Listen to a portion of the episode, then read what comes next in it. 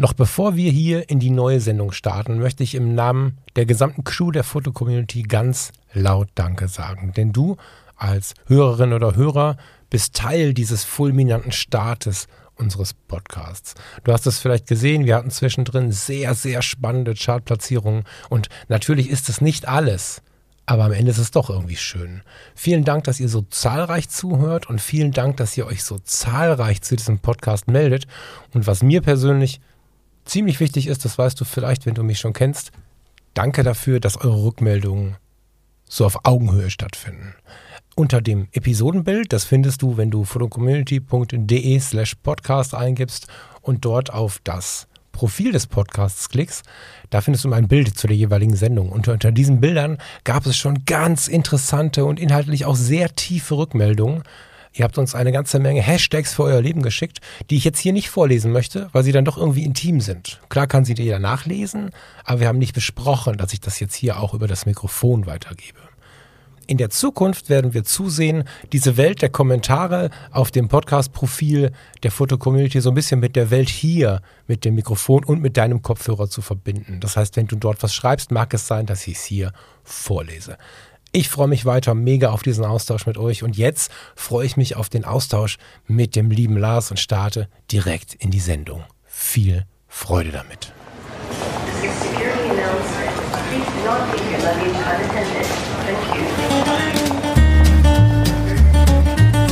Irgendwo zwischen Blende und Zeit sind sie verborgen. Die eigentlichen Besonderheiten, diese kleinen Feinheiten auf den zweiten Blick, die die Fotografie so besonders machen. Und genau das ist unser Thema hier im Podcast der Foto Community. Ich möchte dich einladen, gemeinsam mit uns auf die Reise zu gehen. Auf die Reise durch die spannende Welt der Fotografie. Unser Werbepartner für diese Sendung ist Foto Koch. So, die Aufnahme läuft. Alles, was ab jetzt passiert, kann und wird gegen Sie verwendet werden. Wunderschönen guten Nachmittag, Falk. Schönen guten Nachmittag, lieber Lars. Na, alles fit? Ich bin ganz gespannt, was wir jetzt treiben, weil wir ja auf dieser Suche nach Blende und Zeit uns schon ein total spannendes Thema herausgesucht haben, wo ich gespannt bin, ob wir uns total einig sind oder gleich kloppen. Wir sind doch eigentlich zwei friedfertige Typen, oder? Absolut. Aber um auf deine Frage einzugehen, das macht mich gerade ein bisschen nervös, aber das kann auch daran liegen, dass das erst unsere dritte Aufnahme ist. Mal ah, schauen. Glaub, nervös sind wir beide. Aber ich glaube, gäbe es Lampenfieber nicht, dann äh, würde es auch keinen Spaß machen. Naja, das stimmt, aber ich hatte halt gehofft, äh, dass ich irgendwie ab Podcast X irgendwann völlig entspannter sitze und so aus der linken Hand einfach kurz einen Podcast werfe, aber das ist scheinbar nicht möglich, mir zumindest nicht. Hm. Also ich kenne das von früher noch, habe ja früher mal Musik gemacht und da war es ähnlich. Also ich habe vor jedem Auftritt hatte ich so Bauchschmerzen und, und ich war dann immer müde. Also immer wenn ich aufgeregt war, war ich müde. Ich hätte mich sofort hinlegen können und schlafen und das hat auch nie aufgehört. So und hinterher war es eine total geile Erfahrung, so da auf der Bühne zu stehen und Musik zu machen.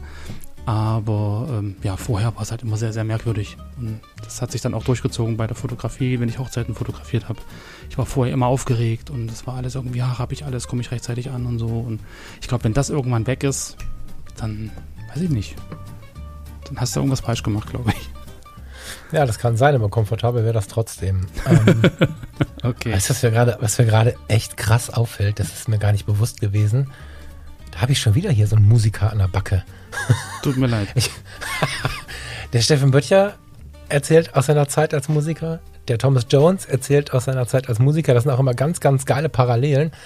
Jetzt habe ich den dritten Podcast, wo mir gegenüber ein Musiker sitzt, der mir alle möglichen Gleichungen zwischen Fotografie, dem Leben und der Musik bringen kann. Da bin ich mal mega gespannt. Also wenn das so weitergeht, dann werde ich selbst Passivmusiker. Irgendwann Geil. singen wir dann ein Lied zusammen. Ja, ich meine, guck mal, ich habe ja mit Fotografie tut gut auch ein Projekt, wo, wo ich mit einem Musiker zusammenarbeite, mit dem lieben Michael. Du bist die Nummer 4 genau genommen. Das ist ja geil, das ist mir noch gar nicht aufgefallen bisher. Naja. Hm, tja, so ist das Leben. Aber Musiker ist eine geile Brücke in unser Thema, finde ich. Wir wollen heute über Vorbilder sprechen.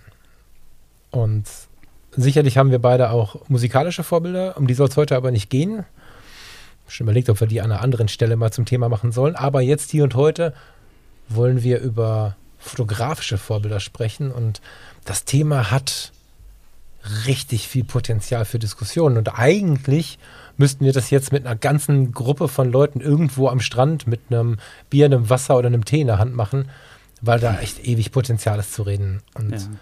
Vielleicht gehen wir erstmal darauf ein. Ich wäre interessiert, was dein Vorbild, deine Vorbilder sind, dass wir so ein bisschen uns austauschen über unsere äh, Vorbilder in Persona quasi und dann aber auch mal ein bisschen auf das Thema gehen. Was macht ein Vorbild? Was ist ein Vorbild? Was bringt ein Vorbild für Gefahren, aber auch für Chancen? Brauchen wir Vorbilder oder ist das blödsinnig? Das mhm. äh, ja, würde ich so in der Reihenfolge mal aufrollen wollen. Ja. Wobei ich immer denke, also ob das jetzt ein fotografisches Vorbild ist oder ein musikalisches Vorbild, das Prinzip Vorbild wird nicht relativ großartig anders sein. Also das mhm. hat ja sehr, sehr viele Parallelen. Wie gehe ich damit um? Was mache ich mit dem Vorbild? Kopiere ich es?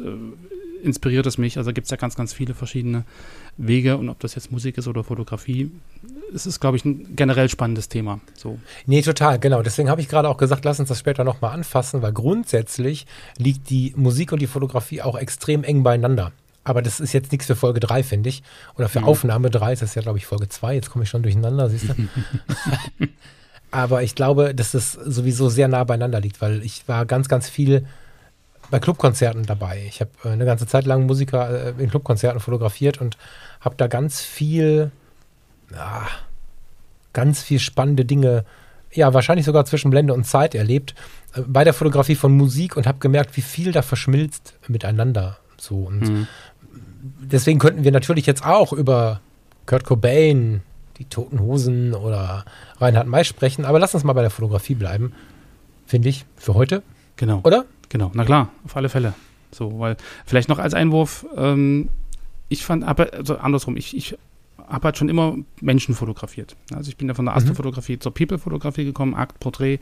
Und, und, da spielte natürlich Musik auch eine sehr, sehr große Rolle. Also mhm. wenn es darum ging, Stimmung zu transportieren, Emotionen zu transportieren, ja, da war so ein, so ein Lied im Hintergrund irgendwie manchmal echt Gold wert. So, also da ist mhm. ja die Verbindung zwischen Musik und Fotografie schon wieder gegeben. Und von daher, es hängt alles sehr, sehr eng zusammen. Da gebe ich dir ja, recht. Aber du hast mich Voll. nach einem Vorbild gefragt. Ist natürlich die große Frage, was ist ein Vorbild? Hat man ein Vorbild, bevor man irgendwie anfängt, selber was zu tun oder entwickelt sich das Vorbild erst im Nachhinein? Also, ich würde sagen, das klären wir später und sprechen erstmal über die Person, ja. oder? Das fände ich irgendwie spannender. Genau.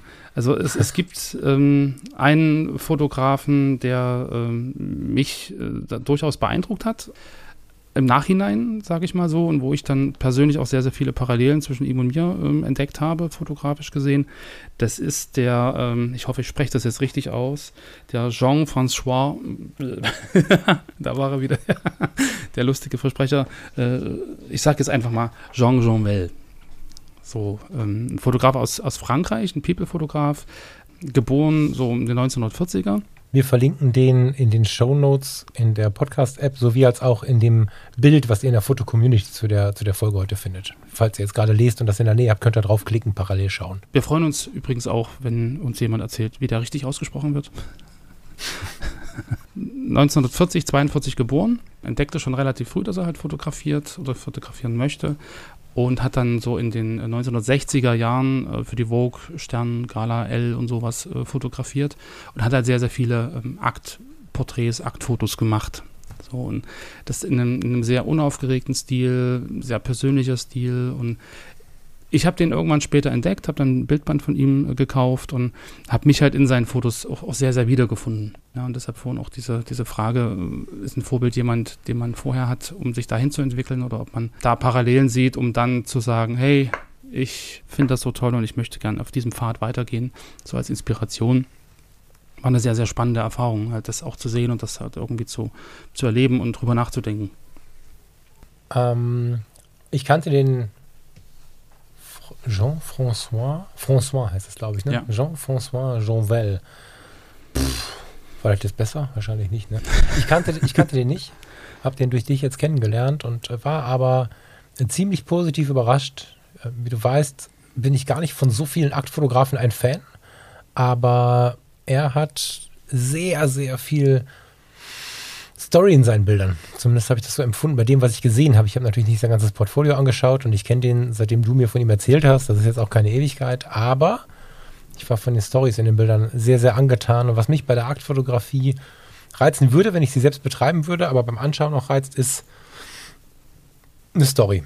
Wenn ich das Gefühl habe, ich ähm, habe da einen Menschen, der im Hotelzimmer an der Adria mit wehenden weißen Vorhängen gerade wach geworden ist und diese Situation ähm, in irgendeiner Form ästhetisches oder eine Geschichte erzählt, bin ich ein Fan. Wenn ein junger Mann oder eine junge Frau in einem viel zu großen Männerhemd äh, am Frühstückstisch sitzt, total Klischee, ich weiß, und einen Kaffee trinkt, bin ich oft ein Fan. Wenn ein halb bekleideter Mensch auf einer wahnsinnigen Party irgendwo in Paris an einem alten Holztisch sitzt, eine Flasche Bier oder was auch immer in der Hand hat und, und situativ einfach cool guckt, bin ich ein Fan.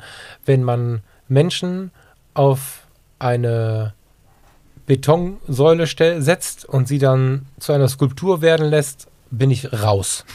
Hm. Und äh, ich, das ist nicht böse gemeint, weil ich weiß, dass du sowas in Teilen auch gemacht hast. Du nennst das, glaube ich, skulpturalen Akt. Genau, genau. Da, das ist für mich fern jeder Situation, ja. weil ich muss dann immer an der bewegte Mann denken. Da gibt es ja diese Szene mit, da sitzt ein nackter Hetero auf dem Tisch und grunzt. Ich weiß nicht, ob du die Szene kennst. und das ist halt nicht so meins. Ja. Das soll aber niemandem zu nahe treten. Das ist völlig in Ordnung. Der Jean Well hat aber meinen Nerv total getroffen. Ist das, ist das denn so oder habe ich nur zufällig die Bilder gefunden, die zu meinen Wünschen passen? Na, also ich finde, find, dass er ähm, schon sehr auf die Person reduziert. Also das, was du gerade geschrieben hast mit diesen wehenden Vorhängen und also ich glaube, das wird man bei ihm weniger finden. Also die Location spielt schon eine Rolle, also das Umfeld, aber mhm. sehr dezent, finde ich. Also du, du, hast dann immer irgendwie über die Unschärfe eine Ahnung, was das sein könnte. Kannst auch sehr, sehr viel Kopfkino irgendwie einsetzen.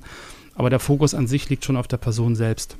So, mhm. das ist halt ähm, eine Sache, die ähm, jetzt wieder gespiegelt auf mich, ähm, auch viele früher über mich gesagt haben, dass ich halt immer zu sehr die Person fotografiere und darüber im Prinzip keine Story erzähle, weil die Umgebung fehlt. Also das, das ist so ein, so ein Ding, wo ich mich da halt auch in gewisser Weise wiedererkenne, was ich aber gar nicht schlimm finde, weil ich äh, schon denke, dass er es geschafft hat, irgendwie diese, diese Personen, also die, diese Frauen und, und, und zum Teil halt auch Männer, sehr ähm, ja, ähm, auf Augenhöhe zu fotografieren, irgendwie nicht, nicht, nicht provozierend. Also er hat jetzt nicht irgendwie gesagt, pass auf, sei jemand anders und, und spiel irgendwas, und, und, sondern man hat das Gefühl, das sind authentische Bilder.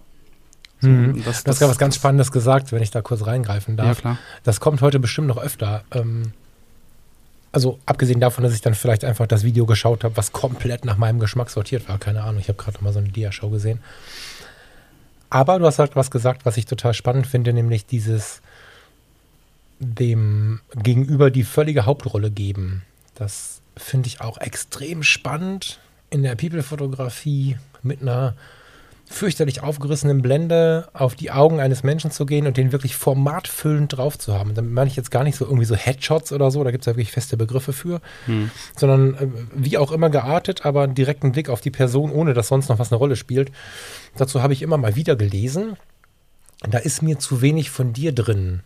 Und dazu habe ich dann immer gedacht, na ja, aber es geht ja, da sprechen wir gleich bestimmt noch dreimal drüber über dieses Thema es geht ja nicht um mich, sondern um denjenigen oder diejenige, die ich gerade fotografiert habe. Und wenn ich die Gesichtszüge, den Blick wahrnehmen kann und wenn ich es geschafft habe, in der Kommunikation mit meinem Gegenüber einen, einen, einen Moment herauszuarbeiten, in dem mein Gegenüber so stark spürbar ist, dann geht es ja nicht mehr um mich. Das heißt aber auch, jetzt mal auf, auf das, was du gerade beschrieben hast, dass Jean Well oder auch du dass ihr euch, ich lege euch jetzt mal in einen Topf, das ist natürlich krass, aber äh, dass ihr euch zurücknehmt, verstehe ich das richtig? Also äh, geht es um die fotografische, also geht es dann um Lars Ihring, den Aktfotografen, oder geht es dann um das Gegenüber? Es geht eigentlich immer um das Gegenüber. Also das ist zumindest mein Ansatz. Also ich als Fotograf bin ja jemand, der etwas abbildet, was da ist. Ja, und ich äh, kann über Kommunikation, ich kann über, über Stimmungen, ich kann über, über Worte oder, oder eine Situation, die ich schaffe, darauf einwirken, wie das Gegenüber sich mir gegenüber verhält, beziehungsweise der Kamera gegenüber. Und ich kann schon ein bisschen hinlenken und ein bisschen darauf eingehen, was für eine Stimmung das Model hat oder die Person. Aber im Endeffekt will ich ja auf dem Foto die Person festhalten, also den Ausdruck, die Emotionen. Und da geht es um das Modell. So, nicht, mhm. nicht um mich als Person. Aber Trotzdem ist ja dadurch, dass ich diese Situation schaffe und dass ich im Prinzip auf, das, auf die Person einwirke, ist ja wieder ganz viel von mir drin. Weil ohne mich gäbe es die Situation nicht, ohne mich gäbe es im Prinzip die Emotionen im Blick nicht, ja, ohne mich gäbe es das Bild nicht. Also es ist so ein Wechselspiel zwischen, zwischen mir als, als ähm, Creator dieser, dieser Situation und der Person, die ich fotografiere, die dann das, äh, böse gesagt, Produkt ist, also das Foto, was wieder eine gewisse Emotion und Ausstrahlung besitzt. Mhm. Was macht der, was macht der anders, als dass er für dich tatsächlich bis zum Vorbild geworden ist? Weil das bis jetzt war, ist, ist gut, klingt gut, ist noch nicht so richtig anders. Was, was ist das, was ist, was ist das? Ja, nehmen wir mal den Podcast hier, ne? Was ist da zwischen Blende und Zeit, was dich wirklich rockt? Das aus meiner Sicht so ein bisschen die, die, die Parallelen, die sich dann irgendwie vielleicht unbewusst, also klar unbewusst, äh, er kannte mich nicht, er ist schon seit 2002 leider tot.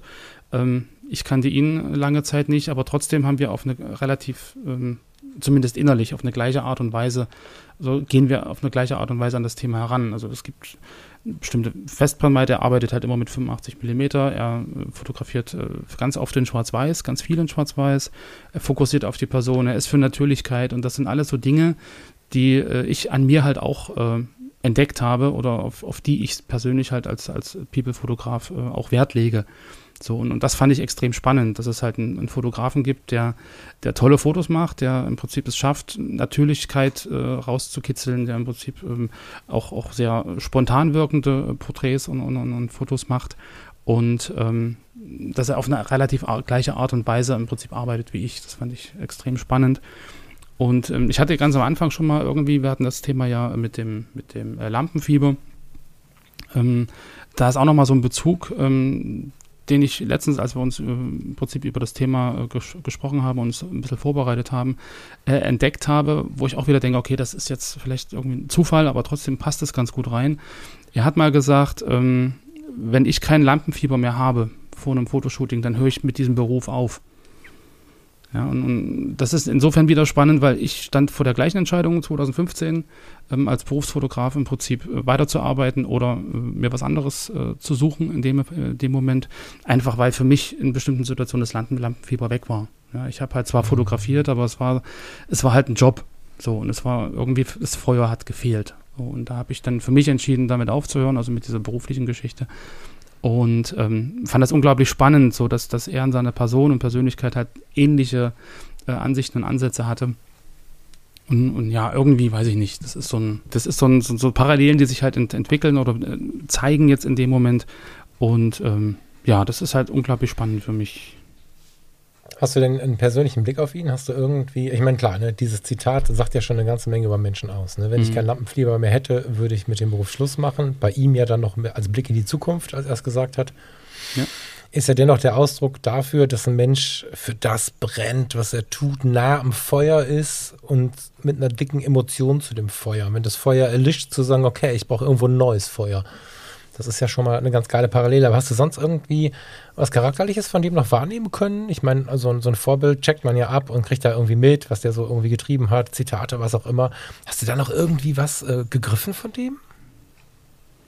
Na, er hat mal gesagt, ähm, um kreativ zu sein, brauche ich eine ehrliche Atmosphäre. So, und das ist, mhm. glaube ich, so ein, so, ein, so ein Leitspruch, der ähm, für mich zumindest ähm, rele also relevant ist, wichtig ist, weil ähm, ich will ja mit, also als Fotograf arbeite ich ja mit Menschen. So, und ich kann niemandem was vorspielen, nicht ehrlich sein dem Gegenüber und erwarten, dass er zu mir ehrlich ist. Also das mhm. ist so ein, so ein Ding, wo ich denke, dass das funktioniert nicht und, und das, äh, die Erfahrung, die ich äh, so mit verschiedenen äh, Projekten und Fotografen gemacht habe, zeigt einfach äh, so dieses, ich bringe dich groß raus und ich bin hier voll der geile Rocker und, und das geht immer schief. Also das, das mhm. funktioniert größtenteils überhaupt nicht. Und, und da einfach ehrlich zu sein, die Karten auf den Tisch zu legen und, und vielleicht auch mal zu sagen, du, ähm, ich fange gerade erst an und ich habe da eine tolle Idee. Ich habe keine Ahnung, ob das was wird, aber ähm, vielleicht hast du ja Bock, da irgendwie gemeinsam mit mir äh, an der Sache zu arbeiten. Ähm, das ist so ein, so ein, so ein ja, Leitspruch vielleicht, der einfach äh, super funktioniert. Also das ist meine Erfahrung. Ja. Dann, parallel hast du dann im Prinzip das Modell gleich mit, oder die Person, die du fotografierst, mit dem Boot. Ja, weil sie integriert ist. Sie hat wirklich äh, die Aspekte, ich kann mich einbringen. Ich habe bestimmte Ideen zu, zu, dem Fotomotiv oder zur Location und dann steckt auch wieder mehr Bild von mir in diesem Ergebnis. Ja, also man kein arbeitet, Theater quasi. Genau, man, man arbeitet gemeinsam im Prinzip mit dem Fotografen und dem Modell. Das ist halt so ein, so ein Ping-Pong-Ding und, und nicht so eine Einbahnstraße. Ja, mega und, wichtig. Mega, genau, und das, das äh, glaube ich, und das hat sich bei ihm halt auch die komplette Zeit so durchgezogen, was man äh, auch so lesen kann. Und ja, das finde ich eigentlich eine sehr, sehr wichtige Eigenschaft. Und ich gebe mir immer Mühe, da entsprechend auch zu agieren. So, ich weiß gar nicht, ob das eine Eigenschaft ist oder eine Sichtweise. Ne? Ja. Ich weiß, dass viele Menschen glauben, durch ein großes Eingreifen, durch Posing und so, also nicht Posing seitens des Gegenübers, sondern mit angeleitetem Posing irgendwie besonders viel Tolles zu erschaffen. Und ich persönlich glaube, insbesondere bei Anfängern, also wenn du Menschen gegenüber hast, die noch nie fotografiert worden sind, dass das äh, viel Stimmung kaputt macht. Also ich liebe das ja, Menschen zu fotografieren, die noch nie fotografiert worden sind und freue mich da übrigens auch immer, wenn sich jemand meldet. Also eben als kleinen Link am Rande. Und ähm, gen genau das finde ich halt spannend, wenn, wenn Menschen da sind, die sagen, mich kann man nicht fotografieren oder ich bin irgendwie schüchtern oder so. Und mhm. wenn man da anfängt zu überposen, dann übermalt man ja die Persönlichkeit des Menschen. Und gerade wenn er gerade ein bisschen scheu ist, ist es doch viel spannender, auf zehn Spitzen ganz in Ruhe nach dieser Persönlichkeit zu suchen. Und das erfordert eben so eine Ehrlichkeit, wie du die benannt hast gerade. Mhm, genau. Spannender Ansatz, mag ich. Ja. Danke. Hast du denn Vorbilder in dem Sinne oder hast du denn bestimmte Fotografen, wo du sagst, ey, äh, der ist jetzt voll der Kick oder das ist jetzt irgendwie voll die Inspiration für mich? Total. Weil ähm, du hast garantiert eine große Auswahl, bestimmt, so wie ich dich kenne. Eine große Auswahl, wie meinst du das? Na, so an, an also ich, ich kenne dich ja so ein bisschen als, als sehr ähm, ja, äh, weit schweifenden Charakter, der so hier, da, hier guckt und da guckt. Und da können wir jetzt mal drüber nachdenken, ob wir das positiv oder negativ meinen. Aber du hast sicherlich recht. Also Aspekte der, der Fotografie, also unterschiedlichste ja, ja. Äh, Situationen und, und, Ebenen und Tiefen äh, durchleuchtet.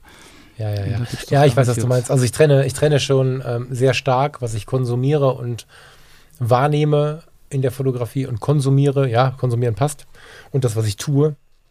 Und dennoch probiere ich mich natürlich durch. Klar hast du Sachen, die du im Auftrag machst, äh, so. Und dennoch bin ich unglaublich neugierig auf die vielen Facetten und merke alle paar Monate bis Jahre, dass ich nochmal eine andere Facette ausprobiere, vielleicht äh, in einem Punkt nach Hause zurückkomme, im anderen mal weiterreise und so. Das stimmt schon. Deswegen lassen sich bei mir Vorbilder jetzt nicht auf die, auf die Gesamtheit beziehen. Gar nicht. Aber ich habe schon Leute, mm, die mich geprägt haben und bis heute prägen. Und ich habe aus der Liste mal den rausgenommen, der mir immer am lautesten einfällt, in Bezug auf die Menschenfotografie zumindest. Und das ist mit Abstand Robert Lebeck. Kennst du den? Ähm, nee, muss ich ehrlich sein. Auch inzwischen, auch inzwischen verstorben. Habe ich entdeckt, ähm, jetzt lass mich mal überlegen, 2008 glaube ich, im Haus der Geschichte in Bonn. Jeder, der irgendwie Bonn erreichen kann, sollte, kleiner Tipp am Rande, das Haus der Geschichte mal besuchen. Das lohnt sich wirklich, zumal fast immer irgendwelche Fotografieausstellungen parallel laufen. Also im Haus der Geschichte gibt es auch wahnsinnig viele Fotografieausstellungen. Und da gehen wir halt durch unsere Zeit. Und das ist ganz, ganz, ganz spannend gemacht. Und im Foyer, da war es noch nicht umgebaut, das war noch ein anderes Foyer, als wir das heute finden. Ich war vor ein paar Jahren nochmal da, vor wenigen Jahren. Da war es ein anderes Haus der Geschichte. Aber in dem alten Foyer hingen ganz, ganz viele deutsche bedeutende Politiker und ich glaube, das war auch nur eine temporäre Ausstellung und mhm. ich bin da entlang gelaufen und dachte, wow. Und habe bei jedem Foto musste ich stehen bleiben, weil ich Politikerporträts so noch nicht kannte. Politikerporträts waren zumindest in meinem Erleben 2008 noch nicht so auf die Persönlichkeit gezogen, wie es vielleicht in den letzten Jahren in die Mode gekommen ist, sondern das war ganz oft sehr, sehr steril und sehr, sehr unnahbar. Und in dem Fall hatte ich das Gefühl, den Menschen vor mir sitzen zu haben und nicht, weil das Bild so scharf war oder so, sondern im Gegenteil, sondern weil es irgendwarum, es fühlte sich nahbarer an. Und das habe mhm. ich mir relativ lange angeschaut und irgendwann fragte meine damalige Freundin, ob wir irgendwann auch nochmal reingehen wollen oder ob ich jetzt die ganze Zeit vor der Tür rumhängen möchte. Das war halt vor dem Eingang noch. Und das ist für mich eigentlich nicht typisch, dass ich für fotografische Themen so völlig aus dem, aus dem Ruder laufe. Also ich bin jetzt nicht der, der immer alle wahnsinnig macht, weil er drei Stunden stehen bleibt, weil ich eigentlich immer das so mitfotografiere, miterlebe, was wir eh zusammen erleben. In dem Fall habe ich echt den Verkehr aufgehalten und habe dann aber erst geschnallt, dass das ein Fotograf ist. Okay. Also ich habe erst mich über eine total coole Kuration gefreut. Heißt das so? Also ich dachte, die Auswahl wäre halt ja. so perfekt und dann habe ich festgestellt, es ist einfach der gleiche, derselbe Fotograf. Es war Robert Lebeck. Und habe dann mal so ein bisschen gelesen und gegoogelt und gemacht und getan und parallel, witzigerweise, in den Tagen vorher hatte ich mich mit Romy Schneider beschäftigt und bin dem nicht begegnet irgendwann. Das, ähm, das ist äh, komisch, weil die eng befreundet waren. Und Romy Schneider ist ja nicht nur Sissy. Viele Leute Mhm, verdrehen die genau. Augen und sagen, oh, Sissy. und ähm, Romy Schneider ist ja eine, eine Schauspielerin und man muss ja auch sagen, eine Künstlerin mit einem sehr intensiven Leben, die ja wirklich, äh, alleine das lohnt sich schon. Also das ist schon äh, ganz, ganz spannend. Und die beiden waren äh, eng befreundet. Und äh, umso mehr ich über Robert Lebeck äh, gelesen habe, umso mehr fand ich wieder aus dieser Reportage und, und dieser, dieser Recherche über Romy Schneider und habe immer mehr festgestellt, wie krass nah dran dieser Mann ist. Und habe mich erstmal gewundert, was der gemacht hat. Also Ja. habe das erstmal auch ein bisschen negativ verstanden, weil es gibt Bilder, wo er nachts um drei irgendwie äh, bei Romy Schneider im Hotelzimmer ist und sie sitzt da mit, mit dem Whisky und einer Kippe im Mund oder wie auch immer im Bett und lässt sich da unge, unfrisiert fotografieren. Und es gab ganz viele Situationen, die waren so eng. Und irgendwann habe ich festgestellt, nee, oder auch gelesen, festgestellt nicht, weil ich durfte ihn nicht treffen, aber gelesen, dass er einfach immer sehr, sehr offen war. Also das Foto von Helmut Schmidt, was man so kennt, ist bei denen im Reihenhaus in Hamburg fotografiert, während Loki denen was zu essen gemacht hat.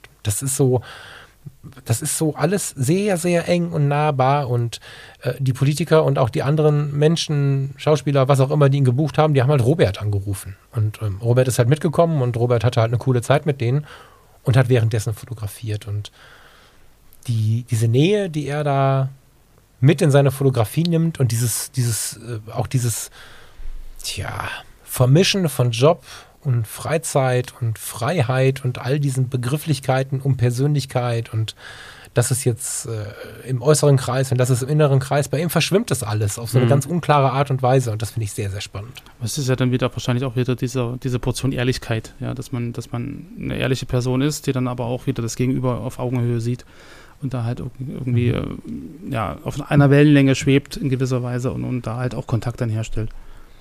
Ja, genau. Also wir neigen ja dazu, als Menschen, ähm, so ein bisschen, ah, das ist nicht schön, ich mag das fast gar nicht aussprechen, aber ich sag mal, der Mensch neigt dazu, wenn etwas zu nett ist, erstmal zu sagen, das stimmt bestimmt was nicht. Und so war das ehrlicherweise auch. Ich habe ähm, ein Leben lang schon so ein bisschen aufgrund meiner Geschichte die Suche nach den Menschen, die ehrlich nett sind. Ich suche immer, oder ich habe die Antennen draußen. Ich suche nicht, aber ich habe die Antennen draußen. Mir fallen Menschen auf, die auch dann nett sind, wenn keiner zuguckt. Ne, ist ja kein Kunststück, nicht erwischt zu werden. Das Kunststück ist, auch wenn keiner zuguckt und es auch gar keine Konsequenzen zu befürchten gibt, den Müll wieder aufzuheben, äh, trotzdem dem Unterlegenen, in Anführungsstrichen ganz laut, ne, äh, einen schönen Tag zu wünschen und so weiter. Das ist ja alles keine Kunst, wenn alle Leute zugucken. Aber die, die das auch tun, wenn es gar nicht nötig ist oder Ja. wenn es vermeintlich gar nicht nötig ist, das sind halt die Besonderen. Und bei ihm war ich erst auch skeptisch und habe gedacht, na, wie macht der das? Ist das Manipulation und so? Und habe dann aber festgestellt, nee, der ist einfach cool mit seinem Job, der mag seinen Job und der mag einfach Menschen treffen und ähm, ja, taucht halt als Journalist auf und lässt sich auf die Menschen ein. Und dabei vergisst er seinen Job nicht und fotografiert und schafft es auch noch, auf eine charmante Art und Weise, sich mit denen, die er fotografiert hat, auf, auf Veröffentlichungen zu einigen, mit denen alle cool sind. Also das ist beeindruckend, wirklich. Mhm. Aber viel beeindruckender finde ich ja im Prinzip, dass er es schafft, solche Situationen, äh, also in solchen Situationen äh, dabei zu sein. So, ja, wenn du sagst, ja, da, der Herr Schmidt, dass er mit das Essen kocht und, und er fotografiert dabei oder dass die Romi ihn nachts um, um drei anruft und sagt, ey, komm doch mal rüber. Ja, also das heißt ja schon, dass er Naja. Das stimmt. Das ist aber gar nicht so schwierig, wie man vielleicht glaubt. Ich meine, du musst natürlich erstmal überhaupt in die Situation kommen, mit, mit, mit Romy Schneider, also mit Romy Schneider wirst du in die Situation nicht mehr kommen. Aber wenn du einen offenen Geist hast, bin ich mir sehr, sehr sicher, dass das Problem nicht groß ist. Weil ob das jetzt durch die Fotografie war oder durch meinen alten Job war, ich habe den einen oder anderen, äh, Anführungsstrichen in der Luft wieder, Prominenten kennenlernen dürfen und mit einem offenen Geist sind eigentlich keine Hm, Brücken okay. da. Ja? Das Problem ist, wenn du auf Knien kommst oder wenn du von oben kommst oder wenn du irgendwie ein verschüchtertes Reh bist, dann funktioniert es natürlich nicht. Ne? So, oh, ich habe schon so viel von ihnen gehört, dann ist schon vorbei. Mhm. Dann hast du natürlich keinen Zugang mehr.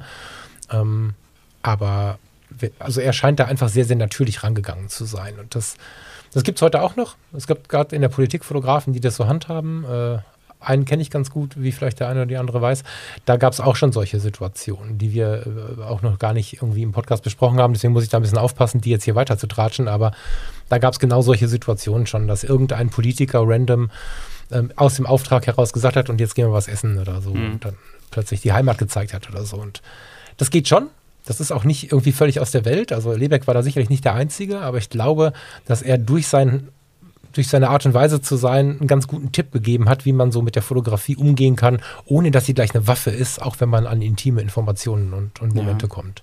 Und das meine ich halt, dass man so eine, so eine Grundehrlichkeit hat und so, so, ein, so, eine Grundeigenschaft, permanent, permanent eine Rolle zu spielen, ist, glaube ich, irgendwie auf Dauer ziemlich anstrengend. Genau, aber genau. 90 Prozent von uns spielen permanent eine Rolle. ja, wobei 90 Prozent ist jetzt übertrieben. Ja. Aber äh, eine Zahl, die weit über der Mitte steht, spielt permanent eine, eine Rolle. Äh, fotografisch auf jeden Fall, wir müssen jetzt nicht zu sehr in die Persönlichkeit gehen, aber fotografisch auch. Und ich bin großer Fan dafür, Werbung zu machen, eben aus diesem Rollendenken rauszugehen und zu überlegen, was ist denn meins und was habe ich denn selber mitgebracht und so.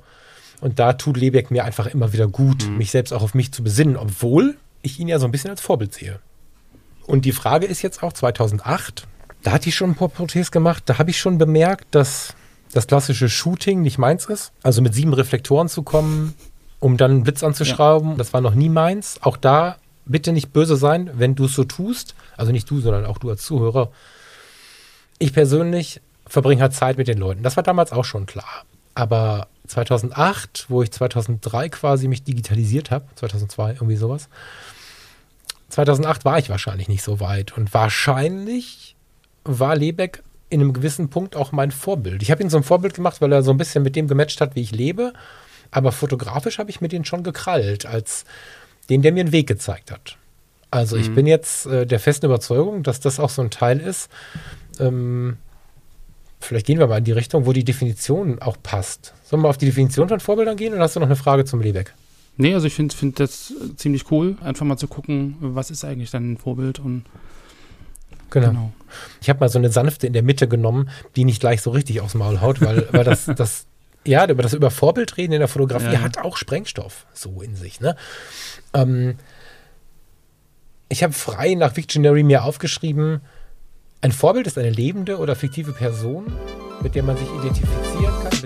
Und jetzt muss ich diese Podcast-Sendung einen kleinen Moment unterbrechen, um dir unseren Partner für diese und weitere Sendung vorzustellen.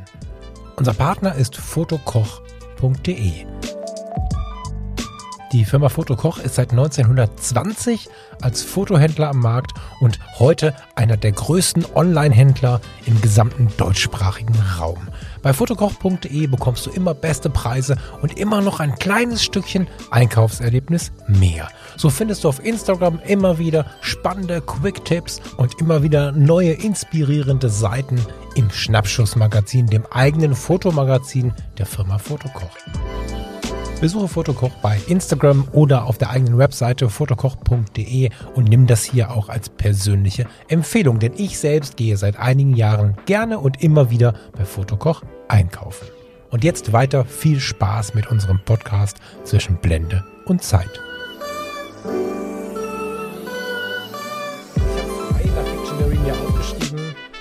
Ein Vorbild ist eine lebende oder fiktive Person, mit der man sich identifizieren kann, beziehungsweise eine Persönlichkeit, die durch ihr beträchtliches Ansehen bei mir oder anderen den Beobachtenden zum Nachahmen einlädt. Mhm. Ein Vorbild ist eine Person, mit der ich mich identifizieren kann und eine Persönlichkeit, die durch das Ansehen, was sie bei mir oder anderen genießt, zum Nachahmen einlädt. Jetzt nochmal mit meinen eigenen Worten. Ja. Das ist ja was, wo viele direkt zusammenzucken. Und äh, da möchte ja. ich gerade mit dem Lebeck noch kurz die Kurve kriegen. Natürlich habe ich den Punkt nachgeahmt. Ja, nicht, dass ich hingegangen bin und mir ein Reihenhaus gesucht habe, wo ich von außen durch die Terrassentür fotografieren kann und einen rauchenden Mann zu fotografieren und dann das gleiche Bild zu machen, was er vom Schmidt gemacht hat. Das ist natürlich Blödsinn.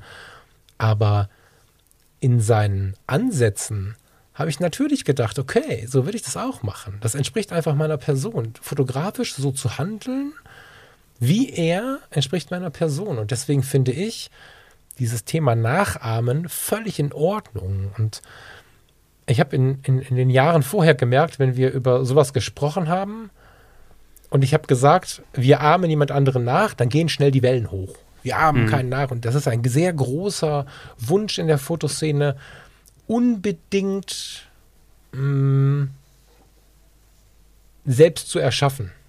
Und der Schrei ist relativ laut, wenn es irgendwie um das Nachahmen oder sogar um das Kopieren geht. Hm, ja. Und ich glaube, der Schrei ist zu Unrecht. Aber ich gebe dir gerne mal kurz das Mikrofon. ja, also es ist ja immer so ein, so ein, so ein Ding, ähm, also gerade wenn ich, wenn ich ein Vorbild habe, wo ich sage, ey, das, das ähm, inspiriert mich jetzt zu Fotos, zu bestimmten Motiven, da ist ja immer eine gewisse Portion Nachahmung oder Kopie dabei. Also ich kenne das von mir selber. Ich meine, ich finde, ich finde, wenn man so ein Vorbild hat, das, das motiviert einfach, das inspiriert und ähm, man will das auch schaffen. Also das ist zumindest so der Ansatz, den man, den man hinterher so, ähm, ja, so im, im oder nicht hinterher, den man generell vielleicht so im Hinterkopf hat. Das ist ein tolles Bild, das kriege ich auch hin so als, als Motivation bestimmte, bestimmte Motive einfach mal umzusetzen, bestimmte Techniken vielleicht zu lernen, ja, Schwarz-Weiß-Fotografie selber zu entwickeln oder ein HDR zu machen. Also gibt es ja wahnsinnig viele verschiedene ähm, ja, Aspekte und, und, und Techniken, die man so lernen kann. Und das finde ich eigentlich ganz spannend, wenn man sagt, okay, ich habe jetzt ein Vorbild, ich mache tolle Bilder, ich probiere das auch mal hinzukriegen. Ja, das ist, ist, ist eigentlich eine, eine, tolle Sache für die eigene Entwicklung. Ja. Man muss, glaube ich, einfach im, im, Nachhinein nur aufpassen, dass man dieses äh, Kopieren nicht als eigene, äh, als eigene Erfindung im Prinzip verkauft. Ja, dass man dann schon irgendwie auch wieder ehrlich ist, immer wieder beim Thema Ehrlichkeit, zu sagen, ey, inspiriert von oder guck mal, ich habe das dort nur gesehen, ich habe es auch probiert, ähm, ich habe es auch versucht. Also da sich auch wieder ein Stück zurückzunehmen, finde ich, glaube ich, ähm, in dem Zusammenhang eigentlich ganz, ganz passend um einfach solchen Missverständnissen auf den Weg zu gehen, zu sagen, hey, der hat jetzt von mir kopiert oder der fotografiert ja nur nach, so.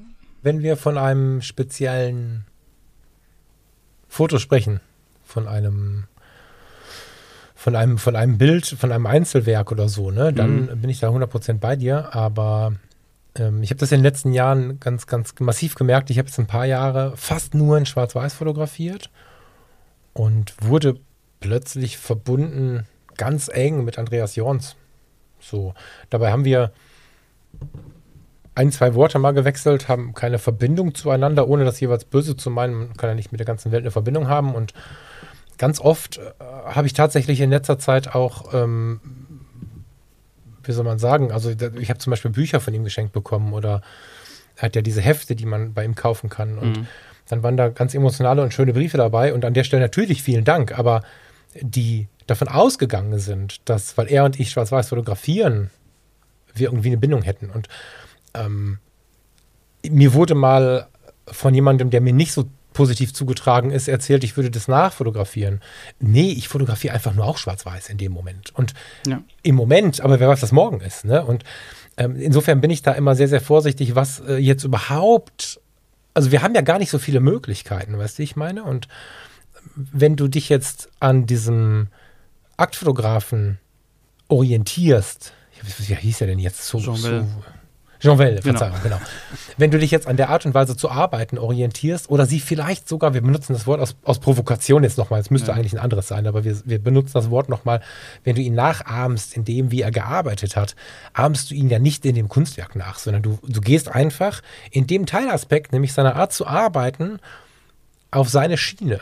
Ja. Vielleicht hättest du die selbst gebaut, kann ja sogar sein. Aber jetzt ist er da und jetzt ist er bekannt, also nutzt du diese Schiene und das sehe ich jetzt gar nicht so. Was, was, sollst du jetzt bei jedem Aktfoto dabei schreiben, inspiriert von? Das ist ja nicht so. Es sei denn, du, du nimmst das Foto, wo das Mädel am alten Grammophon sitzt und genauso, weißt du, also genau, dann natürlich, aber genau, genau ne? aber das ist ja dann wirklich eine Kopie. Und bei einer Kopie werde ich auch skeptisch. Ja.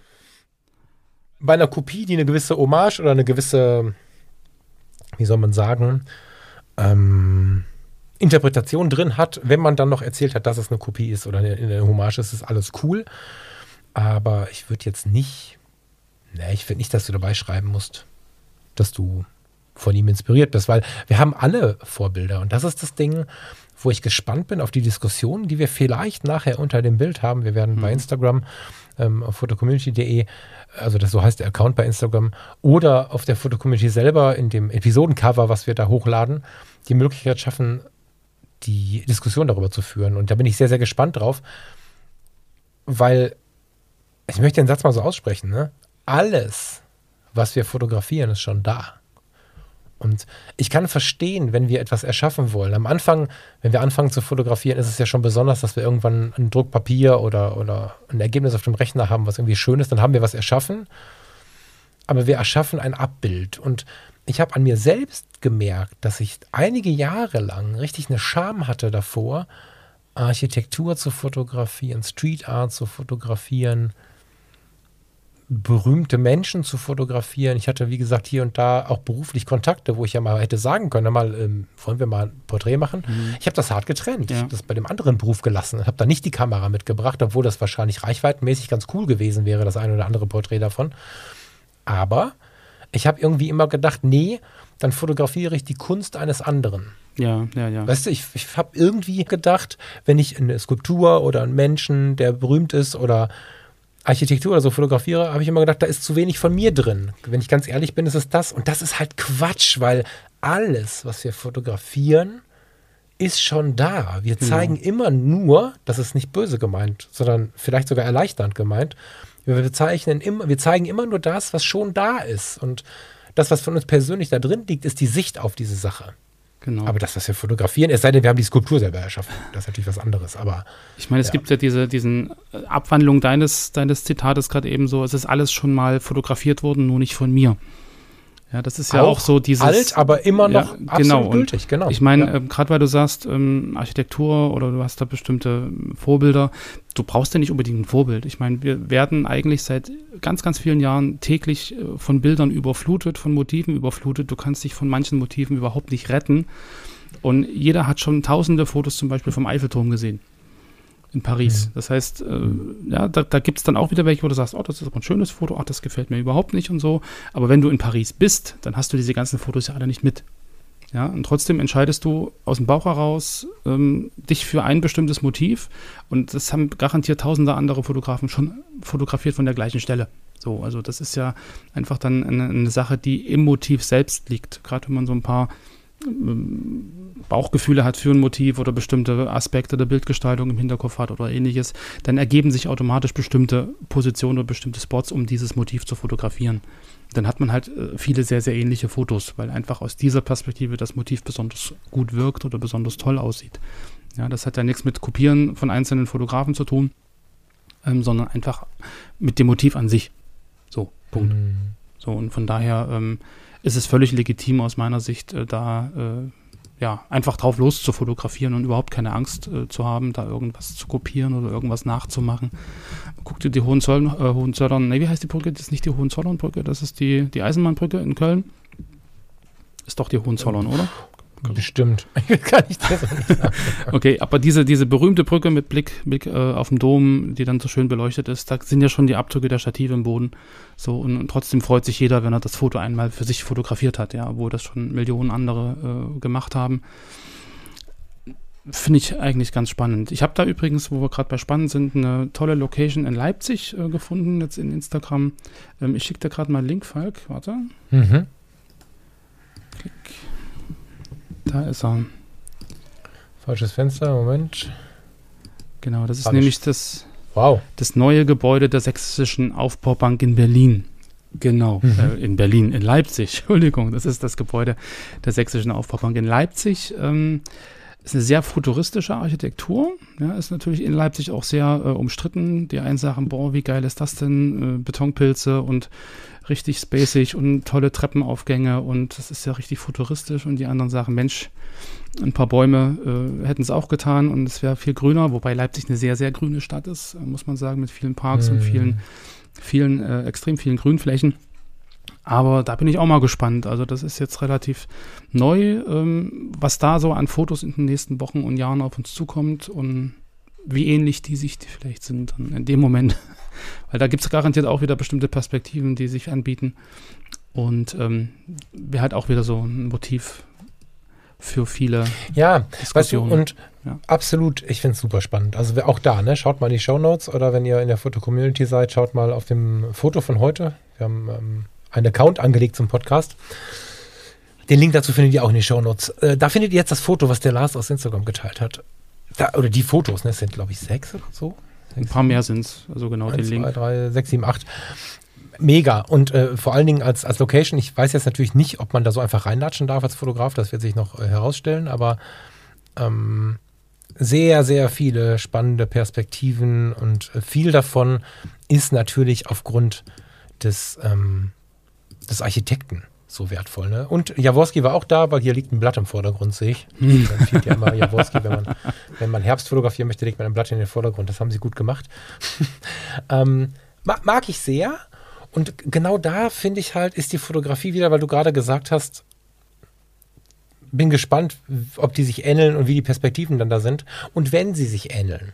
Die Fotografie ist ja die große Chance, wahrnehmen zu dürfen. Und diese Wahrnehmung mitzubringen, für die, die es noch nicht gesehen haben, ist halt spannend. Dass 15 andere, äh, die meine Follower, meine Freunde, meine Kumpels, äh, die, die meine Fotos betrachten und gut finden, vielleicht noch gar nicht gesehen haben, dass die anderen Leute da waren, ist gar nicht so relevant. Wir müssen dieses Unikate jagen, finde ich persönlich zumindest, so ein bisschen weglassen oder reduzieren, weil das so einen inneren Druck, ja, oftmals ja. einen inneren Druck auslöst, genau. bei mir zumindest. Und wenn ich das jetzt so sehe, das ist halt auch Wahrnehmen. Ne? Also der Fotograf oder die Fotografin, äh, oh, können wir Werbung machen? Das können wir machen, das wäre böse, wenn nicht. Strohhut Pictures. Hi, I'm Danny ja. von Leipzig. Hi. Danny from Leipzig. Kennst du Danny aus Leipzig? Nee. Okay, der Lars kommt ja auch aus Leipzig. Ja, Danny, ähm, die Perspektiven, die er hier wahrgenommen hat, ähm, nein, falsch. Genau das hat er getan. Er hat Perspektiven wahrgenommen und diese Chance, in die Ruhe zu kommen und sich so einen Raum mal anzuschauen und ihn auf sich wirken zu lassen und so. Da ist halt die Frage, wie lange würden wir stehen bleiben, wenn wir sowas im normalen Leben sehen? Wie lange würden wir uns damit beschäftigen? Aus welchen Ecken würden wir uns sehen? Also ich habe persönlich noch keinen Besucher gesehen, der keine Kamera in der Hand hat, der sich einfach mal irgendwo auf den Boden gelegt hat. Oder kennst du, dass sich jemand in der Kathedrale auf den Boden legt und sagt, lass mal nee. gucken, wie das hier aussieht? Das macht halt keiner. Ja? Und oftmals finden wir als Betrachter Fotos nur faszinierend, weil wir, wenn wir als Betrachter in, in den Ort des Geschehens kommen, ohne Kamera, halt nicht auf die Idee kommen, uns auf den Boden zu legen. Wenn wir alle wie selbstverständlich uns in jeder Kirche auf den Boden legen würden, wären so viele Fotos von unten ins Kirchenschiff fotografiert gar nicht so spannend. Das stimmt, das stimmt. Das sind diese Kleinigkeiten, die ich total gut leiden kann, die oftmals so verwässert werden von dem Wunsch, einzigartig sein zu wollen und ich muss mal wieder was machen, was alle nicht gemacht haben und so. Wenn ich mich für die, ich muss nachlesen, Sächsische Aufbaubank interessiere und ich gebe den Hashtag Sächsische Aufbaubank ein, dann vermute ich, kriege ich ganz viele Fotografen und Fotografinnen, die das schon fotografiert haben. Und dann bin ich vielleicht sogar gehemmt, aber das ist ja Blödsinn, weil die Leute, die, die meinem Profil folgen oder vielleicht unserem Podcast zuhören, die haben das alles wahrscheinlich noch nie gehört und sehen dann, hätten wir eins mitgebracht, unser Foto davon. Und jetzt mhm. sehen wir das Foto von Strohhut Pictures. Ah, das ist so frech, mit diesem Instagram-Account zu sprechen. Wir sehen das Foto von ich kann das gar nicht bedienen hier. Hm. Von Dani und äh, sind völlig begeistert.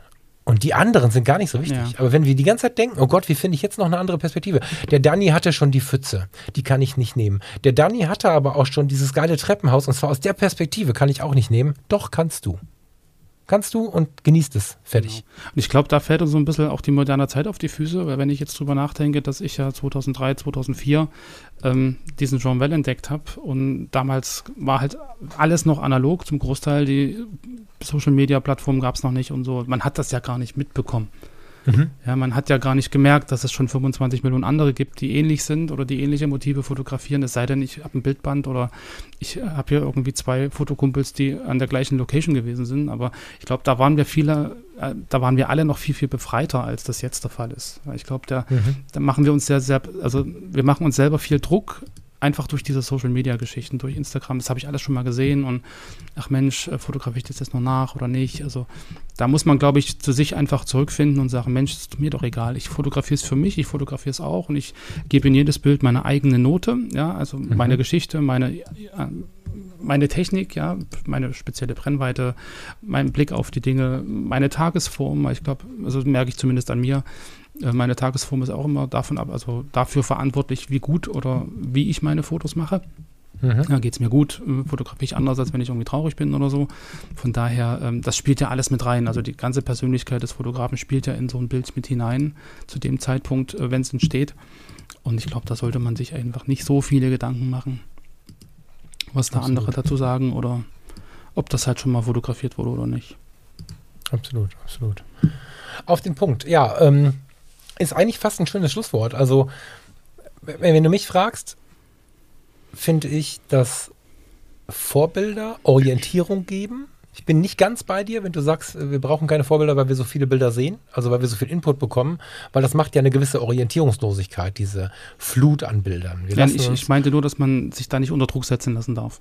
Ach so, ja, genau. Ne? genau. Und, aber die Gefahr dabei ist ja, wenn wir, also ich gehe jetzt mal zum Düsseldorfer Hauptbahnhof an einem Weihnachtswochenende. Wir haben bald wieder die Weihnachtswochenenden und äh, ich kann sie quasi schon riechen. Und dann ist es, wir werden sehen, wie es heute dieses Jahr in Corona ist, aber die letzten Jahre davor war es immer so, dass es fast unerträglich voll war. Und ich als Vorstadtkind, oh Gott, für mich war das immer schlimm. Und wenn ich in so einer riesigen Masse stehe, dann ist schon ganz gut, entweder aus der Erfahrung heraus die Richtung zu kennen oder halt einen klaren Weg zu haben oder eine klare Idee zu haben oder vorher mal auf die Karte geguckt zu haben. Und genauso ist es in der Fotografie auch, finde ich ähm, gerade wenn man es macht wie ich, wenn man so super neugierig ist und mal hier schaut und mal da schaut und mal dort schaut und die ganze Zeit neugierig ist auf, auf, auf die Dinge, die hinter dem Tellerrand passieren, hinter dem eigenen Tellerrand passieren oder über den Tellerrand passieren, gerade dann ist es mega wichtig, finde ich, so ein bisschen so eine Homebase zu haben. Und das ist bei mir tatsächlich Lebeck, das mhm. ist der Umgang mit Menschen, das kann ich auch an der Kasse äh, an der Tankstelle leben. Da muss ich gar keine Kamera in der Hand haben. Und ich glaube, dass das ähm, eine ganz, ganz gute und wichtige Sache ist. Deswegen bin ich ein Fan davon, Vorbilder zu haben. Und ich bin ein Fan davon, auch, auch hart dazu zu stehen. Es ist äh, keine Schwäche, wenn man den fotografischen Ansatz, den man lebt, vielleicht sogar von jemandem übernommen hat, weil er sich so nah angefühlt hat. Mhm. Nicht random, weil er berühmt ist, dann ist das schlecht. Ne? Also man sollte schon überlegen, warum man im Vorbild ähm, hinterher äh, schaut, also begeistert hinterher ja. schaut, das sollte man schon überlegen, ne? dass das nicht einfach nur äh, irgendwie Fame ist, dann ist es schlecht, finde ich. Aber wenn du weißt, warum, ist das eine tolle Sache. Genau. Und das Recht hat natürlich jeder. Also ich mag jetzt vielleicht mit dem Lebeck nicht, nicht so gut klarkommen, ja, aber ich freue mich, dass du ein Vorbild hast und dass du im Prinzip da für dich diese, diese Motivation rausziehst und die Inspiration und das ist eine tolle Sache. So. Naja, genau, und das ist ja auch so, dass, wenn wir über sowas sprechen, wenn du als Hörerin oder Hörer jetzt drüber nachdenkst, was wir dir hier vermitteln wollen, es geht ja niemals um das Absolute. Also es geht nicht darum, dass jetzt alle begeistert sein sollen von Jean Well oder von Lebeck. Und es geht auch gar nicht darum, dass, da kann ich nur für mich sprechen, ich nur fotografiere wie Lebeck. Gar nicht. Also wenn, wenn überhaupt. Aber diese Art zu sein und mit den Menschen umzugehen, ist voll meine. Und ich möchte mir nur nicht anmaßen, dass es voll meiner ist, weil ich so geboren worden bin, sondern wir mhm. werden ja immer von irgendwas geprägt und ich bin mir sehr, sehr sicher, dass er ein großer Teil meiner Prägung ist. Er passt auch zu denen, die mich vorher geprägt haben, gar keine Frage. Aber so viel ist Prägung. Klar haben wir es in der Hand, was wir ausleben, was wir ausprägen und so. Das ist äh, ganz sicher so, ne? Aber wir sind nicht ganz so wichtig, wie wir es manchmal sein wollen. Und damit müssen wir uns orientieren. Ja, du hast gerade gesagt, du hast gerade gesagt, wir sind nicht, nicht ganz so wichtig oder wir sollen uns nicht so wichtig nehmen. Ich meine, ich glaube, im Endeffekt ist jeder, ist jeder Fotograf für sich persönlich der Wichtigste. Also ich selbst bin mir natürlich jetzt äh, wichtiger als, als alle anderen, so, weil geht ja, um, geht ja um mich, klar. Ähm, von daher ähm, finde ich schon, dass, dass man äh, auf sich selber achten sollte. Also dass man gucken sollte, tut mir das gut. Ja, wenn ich so einem Hype folge und da irgendwie jetzt äh, vielleicht anfange, den, den anderen irgendwie äh, runterzumachen, nur weil er ein anderes Vorbild hat, oder das ist natürlich albern. So, also da muss man einfach bei sich bleiben und gucken, Mensch, ähm, das ist mein Ding, ich habe das für mich entschieden, ich gehe den Weg und ich lasse mich von dem und dem Vorbild inspirieren und jeder andere darf sein anderes Vorbild haben und das ist völlig fein, weil ähm, wir sind wirklich jetzt umgeben von Millionen von Fotos und es ist ganz natürlich, dass man sich bestimmte Sachen raussucht, die einem gefallen und bestimmte Sachen einfach da sind, die einem nicht gefallen und ähm, das passiert völlig unbewusst und von daher ergeben sich, glaube ich, ähm, auch daraus schon aus diesem Unbewussten bestimmte Vorlieben, die dann im Endeffekt in diesen Vorbildern dann ähm, eskalieren nee, nicht eskalieren, kulminieren. Doch manchmal auch eskalieren. Auch eskalieren, genau. ähm, aber das ist was völlig Natürliches, finde ich, so, ein, so ein Vorbild. Und es sollte jeder, glaube ich, auch eins haben. So, und selbst wenn man sagt, ich habe ganz bewusst keine Vorbilder, ich bin mir sicher, man hat trotzdem so bestimmte Vorlieben für bestimmte Dinge oder für mhm. bestimmte äh, Motive oder bestimmte Menschen. Und ob man das jetzt Vorbild nennt oder Vorliebe oder ja, ja manchmal ist es ja auch der Opa oder ja, die Oma oder der alte Nachbar oder so, ja, die Lehrerin. Also das muss gar nicht bewusst sein und man muss selbst gar nicht wissen, ob es aus der Fotografie kommt genau, oder ob es genau, ganz unbewusst aus einem anderen Lebensbereich kommt. Ne? So. Also ich möchte euch jetzt nochmal motivieren, vielleicht darüber nachzudenken, ob ihr eins habt, ob ihr Bock habt, mal zu suchen. Manchmal hat man sie und weiß es nicht. Und ob ihr Bock habt, mit uns darüber ein bisschen zu schreiben. Ich erkläre es nochmal in Ruhe auf der einen Seite im Instagram-Account von der Foto Community könnt ihr äh, unter dem Bild von heute, wir haben immer ein Bild zu der jeweiligen Podcast-Sendung, ein bisschen darüber diskutieren. Oder in der Foto Community selbst. Lars, hilf uns mal, wie finden wir den Account? Den Account, ähm, du findest direkt über die Podcast-Seite. Das heißt, gehst im Menü auf News und Wissen, Podcast und da siehst du die aktuelle Folge, da findest du die Shownotes dazu und natürlich auch den Link zu unserem ähm, Foto-Community-Account. Genau, www.fotocommunity.de slash podcast. Genau, und dort äh, könnt ihr dann mit uns gerne auch noch ein bisschen diskutieren. Wir gehen selber auch mit in die Diskussion rein. Bleibt nett zueinander, das ist uns unglaublich wichtig. Ja. Ähm, das sagen wir vielleicht auch mal dazu. Gehatete Kommentare und auch Unfreundlichkeiten, die nicht nötig sind, löschen wir einfach. Das müsst ihr wissen. Das ist, äh, damit ihr euch nicht wundert, äh, so. Und äh, ansonsten freuen wir uns auf ein cooles Gespräch, auf was Inspirierendes. Und ich würde sagen, jetzt machen wir uns mal einen Kaffee und genießen den Feierabend, oder das? Genau, und ich schaue mir dann den Lebeck nochmal genauer an. Das Ja, mach das hat mich mal. jetzt neugierig gemacht. Ja, der Jean Well auch. Also das, ich habe dummerweise sind die Bücher von dem inzwischen ganz schön teuer, habe ich gesehen. Aber ich werde jetzt mit ziemlicher Sicherheit mit meinem Käffchen auch mal ein bisschen schauen, was der Mann noch so gemacht hat. Vielen Dank für diese. Inspiration, lieber Lars. Ich danke dir auch und ja, ich hoffe, du hast noch einen entspannten Abend, entspannten Nachmittag und ich freue mich schon auf die nächste Sendung. Da freue ich mich auch drauf. Liebe Leute, macht es gut. Lars, mach's gut. Ciao, ciao. Bis tschüss.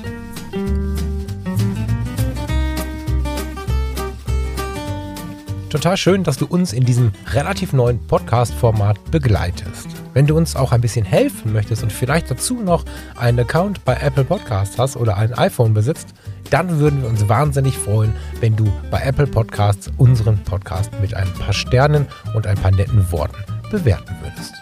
Mit dir in die Diskussion treten würden wir auch sehr gerne.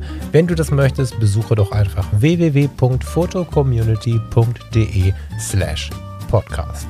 Wir lesen uns dort oder hören uns bald wieder hier auf dem Kanal. Bis dahin, ciao, ciao.